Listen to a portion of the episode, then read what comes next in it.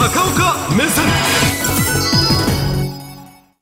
ひな祭りってのはね心和やかな日なんでございますけれども、国会はひな祭りからいきなり紛糾しまして、えーそれが、えー高市さんとそれから、えー高市さんをまあ追及する形になってますけども立憲民主の小西議員との間で文書が国会に資料として小西さんが出した資料が本物なのかどうかと。で小西さんはこう役所からここに現物のコピーあります。78ページあります。でこれをお役人から、まあ、匿名で手に入れてここにすごいことが書いてあると、おいうことで追及してるんですが高市さんはいやもう自分の首をかけても嘘の文書だという話になってて、えー国会週をまたいでもまだ本物かという論議が続いてますが今日の解説はこれねやっぱり大変我々よく切り取るじゃないかということをメディアとして批判を浴びます。あの高市さんが自分の議員声明までかけると言ってる事態になって国会が揉めてるということは今日我々の番組はもう極力その議事録から切り取らないで今の時点ではどういうふうに双方言ってるのかというところを元お役人の証言も踏まえて正確にお伝えしたいと思います。小西さんがあまあ公開をした78ページあります。でここからいきます。78ページがそもそもこのメディアの報道のこれまでの仕方だとこれ全部内部文書になってますがこの中には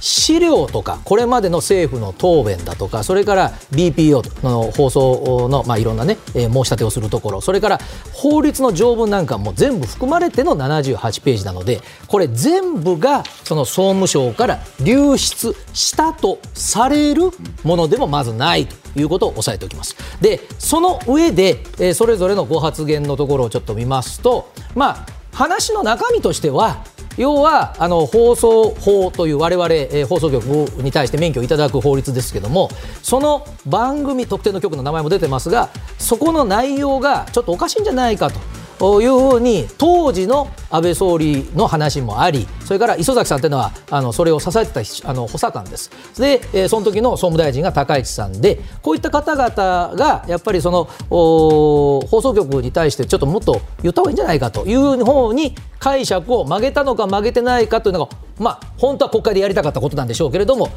ただ国会に出す文書なのでこれ元に話をするんです。そうするとこれがそもそも小西さんが言うように全部総務省から流出した本当に一言一句きれいに残ってるものでなければ当然政府側としては答弁できかねますという話になるわけなんですがもう高市さんが結構ですよともうやめるんですかと言われて言っちゃった。で捏造文書ですと言った。ここだけが今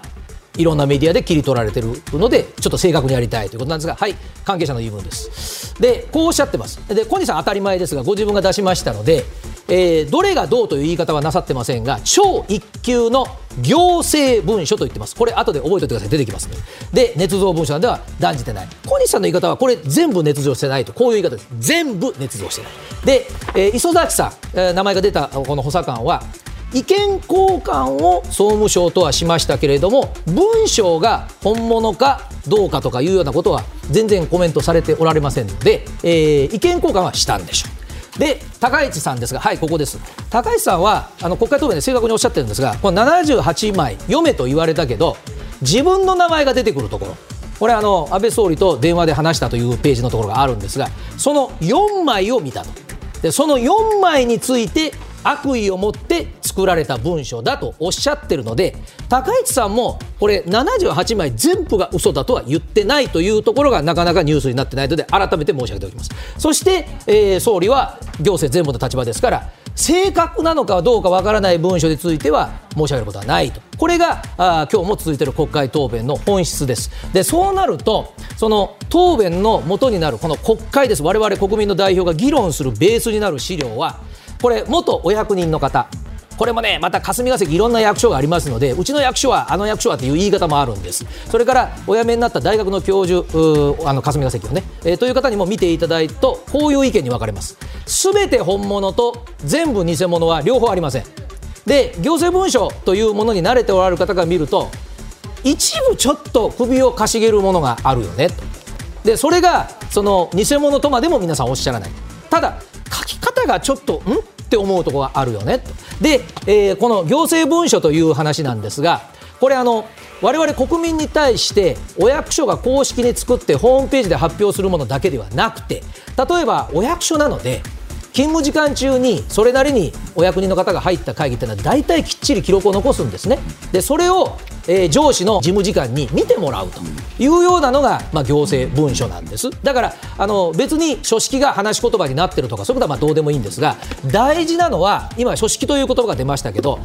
大体どこの役所もちゃんと守る書き方がありますそれから今申し上げた回覧どなたに見てもらうのかということが大事。これは会った相手にもよります。総理と会った文章なら当然この方は見ておかないとだめでしょうというものもある。それから大事なのは日付なんです。日付ないっていうのはねどこの役所の OB の方もないんじゃないのという話がございます。さあそこではいこちらあの詳細を見ていきます。高橋洋一さんという、まあ、テレビのコメントでよくお出になるもともとこの方財務官僚で総務省の大臣室の経験も終わりです。でこの方がまず見ていただいたところを申し上げますと、えー、言葉遣いです。でこれあの私78枚と言いましたがこの78枚の中でここね厳重取扱注意と書いてある文書と取扱厳重注意と2種類あるんです、普通は取扱厳重注意なんです、はい、でもう一回言います。あやっぱりあのいろんなその役人の方がおっしゃるのはあの東大出てる方もいっぱいいる役所です。でまあこれ役所の上に上げるようなメモです、うん、ものすごく見直しますと、うん、でそれにしたらちょっと初歩的じゃないの？というところは高橋さんもちょっと首をあの嘘だとまではおっしゃってないんだけど、ちょっと首をひねるよね、はい、で、えー、その次でございますけれどもこれ回覧と申し上げました。これ一番上に書いてあるんです。どなたに見ていただいたか。でそうするとこの中に普通はね安倍さんの名前も出てくるんです。ということは総理大臣とか官邸官邸は厳密に言うと総務省と違う役所になりますから、うん、そこと話をしたら事務次官っていうのは総務省の一番上の方です。いくらなんでも言えないってことはないだろうと。一応見といてくださいねってここに名前があるはずなのが普通なんだけどないよねと、うん、で大臣の名前も出るんだから大臣室ってのも入るんですが書いてないと。いうこともちょっと不思議だなという言い方をされてます。でもう一つがですねあのここです。あ次のいきましょうか、はい、えー、要はここは高橋さんがすごく嘘ですよとおっしゃってるところなんですけど高市大臣と総理の電話会談って書いてあるんですがこれもさっき申し上げた行政文書の順序で大事で総理大臣とうちの省の大臣。さあどっちが大事？自分とこの、まあ、事実上の社長の大臣ですけどもう一つ上の会長が総理ですから、そうすると普通は総理と高市大臣のと書くのが普通でさらに高市さんがおっしゃってるのは電話なんでしょうと、じゃあ私の電話を勝手に聞いたんですかと役人が、でしかもここです。いつの電話か日時不明だ。というところがあるのでちょっとまあ行政文書だとおっしゃるんだけれどもおかしいんじゃないのという声が、まあ、高橋さん含めて一方である。でじゃあ全然ないのかというとですねこれ財務省をお勤めになったある OB の方に聞きました。あの行政文書といったってちょっとこういうのもあるんだよと。つまり自分たちの内科だけでどなたかと会いましたとこうやっぱりえー、役人は記録残すのが修正になってますからメモとか手元控えっていうんですね自分の手元で自分が書いたことだけちょっと分かるようにいつ説明をしろと言われても言えるようにするこれに当たるかと言われると逆に形式が整いすぎてると。うんちょっとメモにしてはどなたに回覧したかまで全部書いてあるので行政文書といえ行政文書だよねという話もありもういっぱい出てくるんですよ。混乱してきますよ。応接録っていうのだって財務省が作るんだよと。応接録ってのはこれは弁護士さんがよく言いますね。元財務官の方に聞くと。あの事実は曲げませんと。だけど、まあ、上司も事務次官も課長もいらっしゃるので、えー、こんな読み方わかんねえよと言われないように個人が多少書き方を変えることは許されると。ということもあるのでそうとも言えるけどそれにしては